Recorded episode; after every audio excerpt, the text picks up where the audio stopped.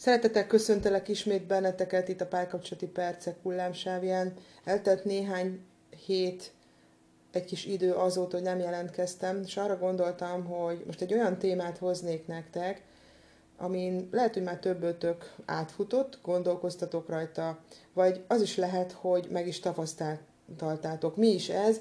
Azért adtam ezt a címet ennek a blokknak, hogy ellentétek vonzása, Mondhatni azt is, hogy ez egy mítosz, vagy tényleg valóság-e, mert sokszor megfordul a fejünkben, hogy mi az, ami két embert igazán összetartja, mi az, ami egy tartós kapcsolatot eredményez, mi az, amitől egy párkapcsolat, egy házasság tényleg szilárd alapokon tud nyugodni, és sokáig együtt tudtok egymás mellett maradni.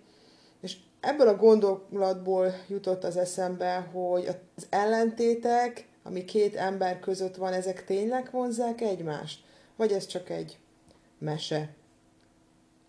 És arra kellett jutotnom, hogy sokan gondolják azt, hogy az ellentétek vonzák egymást. Ez valóban így van?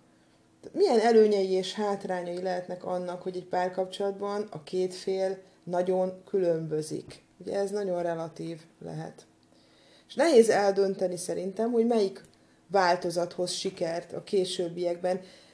Hogy olyan társat keressünk, akivel teljes mértékben egy húron pendülünk, vagy éppen önmagunk szöges ellentétére van szükségünk. Hogy az ellentétek vonzák egymást, ezt mondjuk önkéntelenül is, amikor látszólag nagyon ellentétes emberek kerülnek így párkapcsolatban össze, Igazából ez a szállóigévé vált mondás, egy kicsit utána néztek, én is utána néztem, és ez az asztrológián alapul. Mm, csak annyit egy szösszenet erről, mert nem ennek a blokknak a témája. Arról szól, hogy ha az ellentéteket nem hibaként, hanem előnyként fogjuk fel, akkor gyakorlatilag azt veszük észre, hogy mindkettőből, ami, mindkettőnkből, ami hiányzik, az a másikban tulajdonképpen megtalálható. Régóta kutatják már a házasság mikéntjét és tartóságát a kutatók vagy a tudósok, és a legújabb kutatások azt bizonyítják, hogy tartósabb párkapcsolatok általában akkor születnek, ha két egymáshoz közel álló, hasonló személyiség talál egymásra. Olyanok, akiknek a világnézete, a gondolkodás módja azonos. Vagy nagyjából hasonló. Bár ugye arra is van példa, bőségesen, hogy az ellentétek bonyolódnak bele a kapcsolat, kapcsolatba, kapcsolatba, és így találnak egymásra emberek. Ebben az esetben viszont mindenképpen én úgy gondolom, hogy kell egy olyan kapcsolódási pont, olyan felület, ami a párt közel hozza, illetve tartja egymáshoz. De mielőtt még egy mélyebbre belevágnánk, kezdjük az elején. A párkapcsolatnak megvannak a szakaszai, erről, hogy egy kicsit lejjebb mentek a blogsorozatba, akkor találtok is egy külön adást. A kezdeti fázisban, amikor rózsaszín kötként írjuk le a kapcsolatot, az úgynevezett szimbiózis fázisa, így kezdünk, Ekkor tökéletesnek látjuk a másikat, és sokszor meglepődünk azon, hogy mennyi mindenben hasonlítunk. És nem is értjük egy ideig, hogy hogy nem találtunk egyik egymásra, még akkor sem, ha később kiderül, hogy ennél jóval több témában különbözünk, több felületen különbözünk egymástól. És ez aztán árnyalódik, jön a differenciálódás szakasza, betörnek az időbe az úgynevezett különbözőségek. Elindulnak a viták, kialakulnak a közöttünk lévő határok, szabályok, és itt már értékek kerülnek terítékre. Vagyis, hogy ki mit hozott magával a kapcsolatba. Kidomborulnak az egyéni igényeink és az eltérések. Ezek a szakaszok, amit az előbb ezt a kettőt említettem, és az utána következő kettő, ez a gyakorlás, a másik pedig az újra közeledés szakasza, minden kapcsolatban megjelenik, és ezek szoktak akár ismétlődni is. És a kérdés inkább az, hogy mennyi vita születik a, az átélésük során. A válasz pedig szerintem az, hogy a nagyon eltérő felek között gyakrabban jelenhetnek meg a konfliktusok, mint azok között, akik hasonló, hasonlítanak, hasonlóak egymáshoz. Újdonság kontra biztonság. A múltkori adásban, amit feltettem, az a párkapcsolati szükségleteinkhez szeretnék ebben a részben egy kicsit csatlakozni, kapcsolódni. Tehát az, hogy kihez vonzódunk, kit választunk társunknak, az ugye bár sok mindentől függ.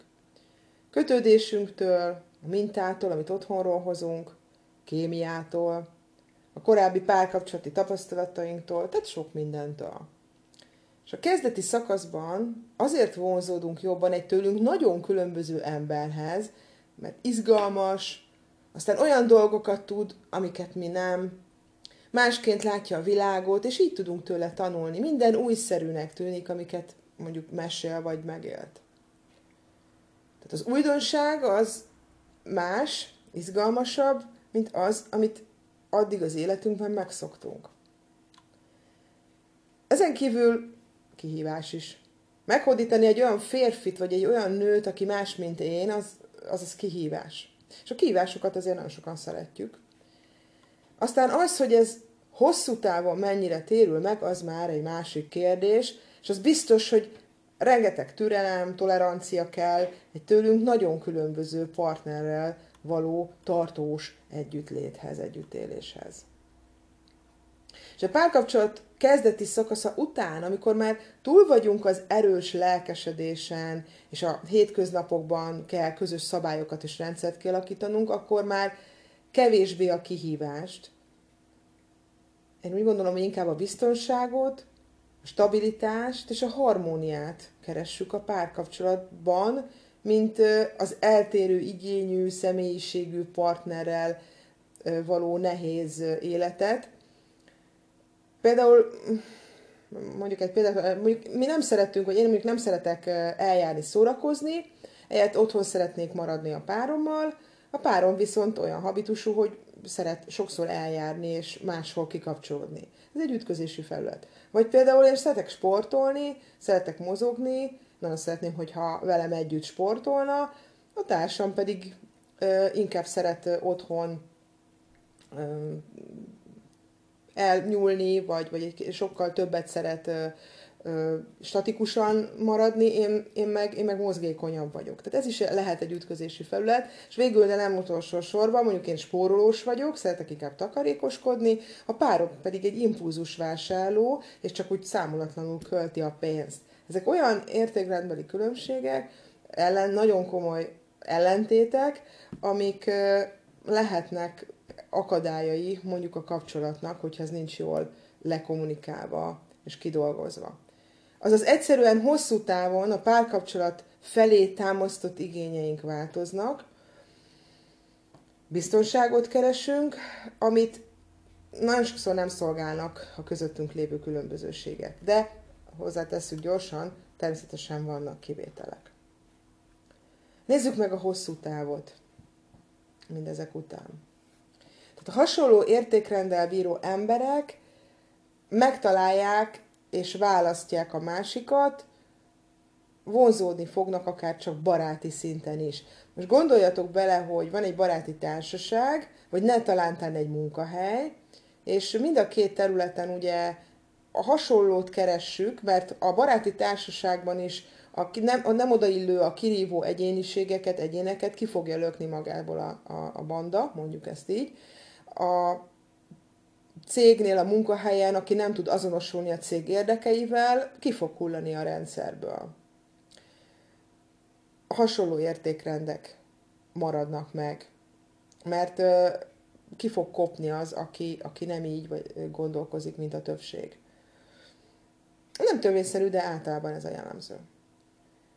Egy párkapcsolatnál viszont ott van a vonzalomnak a szerepe, amit talán jobban fűt a különbözőség, de ahogy telnek az évek és alakul egy kapcsolat, úgy tud átalakulni ez a lángoló vadszenvedély is, valami alacsonyabb lángú, de nagyon fontos biztonsággá, amelyel párhuzamosan ez a közös értékrend, az fel tud érte, értékelődni.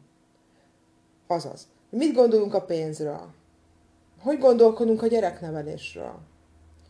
Miként vélekedünk a felelősségvállalásról, a politikáról, a családról, a barátságról, a hűtlenségről, stb. Tehát a hasonló értékrendű és személyiségű embereknél valószínű kevesebb lesz az összefeszülési pont, pont ezekből az előzőekből elmondottakból kiindulva. Tehát nyilván minden ember alapvetően arra törekszik, hogy a valóság észlelését megerősítse. Márpedig ilyen megerősítő impulzusokat hasonló gondolkodású emberektől várjuk el. És az látszik, hogy a hasonlóság növeli leginkább egy sikeres párkapcsolatnak a stabilitását hosszú távon.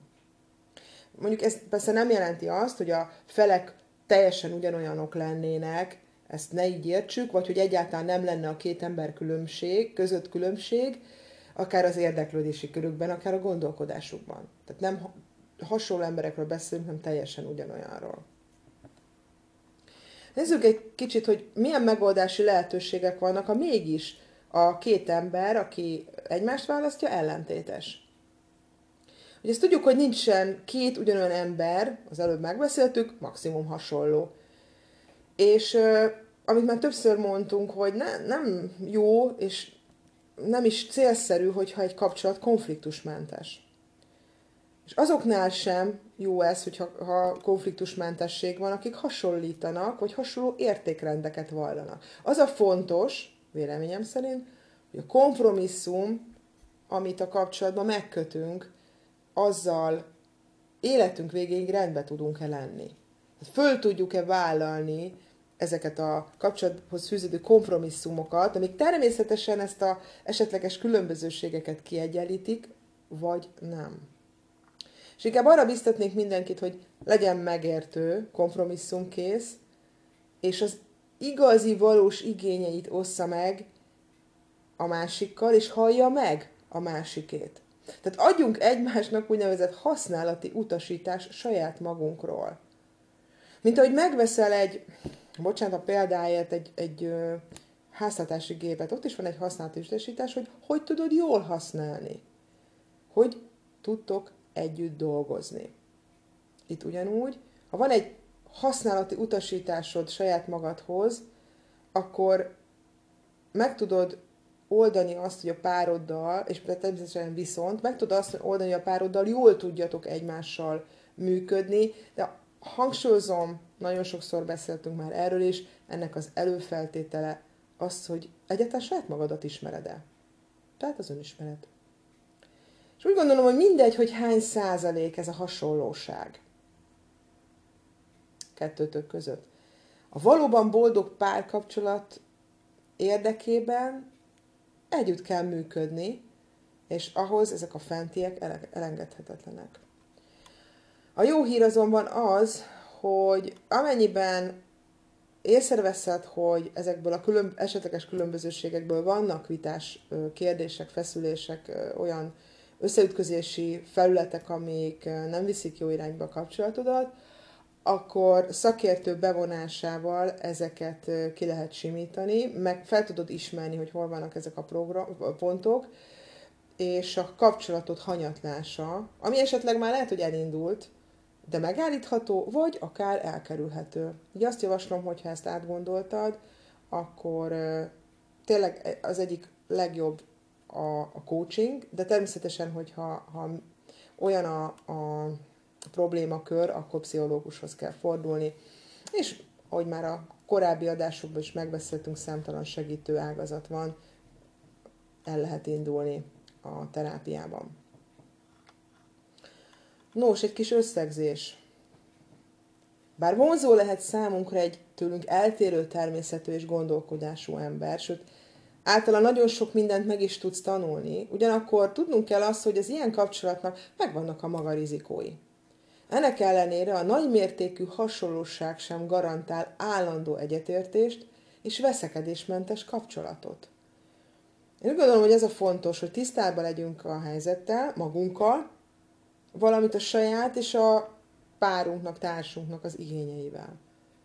És megfelelő kommunikáció mellett én úgy gondolom, az ellentéteket alapuló kapcsolatban is lehet boldogan élni. Uh, és így végezetül egy kis véleményt még hagy formáljak. Én gondolom, az ellentétek vonzása helyett a hasonló, a hasonló elv működése a párkapcsolatokban jobban tetten érhető a stabilitás mögött. Tehát ha látunk egy stabil, stabil kapcsolatot, akkor ezt jobban tetten érhetjük.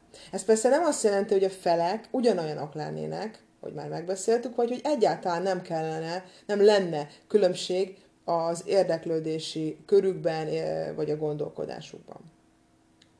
Viszont én úgy gondolom, hogy a hasonlóság adja a kapcsolat biztonságát. Egymás viselkedésének, érzéseinek megértését, elfogadását. És az ellentétek adják a kiegészülés élményét, a fejlődés, a növekedés izgalmát, a lehetőséget, hogy tudok és lehetőségem van változni egy másik fél által. Tehát az eltérések szerintem abban rejlenek, hogy kinek-kinek más-más arányban van szüksége ebből a kettőből.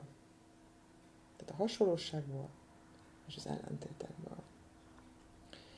Úgyhogy én ezzel a gondolattal szeretném zárni most ezt a blokkot. Bízom benne, hogy hasznotokra vált, és egy kicsit átgondoljátok, akár a saját párkapcsolatotokra vonatkozóan ezt a témakört, vagy a mostani kapcsolatotokra, vagy ami már elmúlt, mert mindenből tudunk tanulni, főleg, hogyha egy elmúlt párkapcsolat nehézségeit vagy szépségeit nézzük, abból aztán meg pláne, hogy ami nem olyan volt, ami számunkra megfelelően vigyük tovább egy következőbe. Bízom benne, hogy hasznotokra vált ez a pár gondolat. Egy pár hét és jövök a következővel. Köszönöm szépen, hogy meghallgattatok, és mindenkinek nagyon jó egészséget kívánok.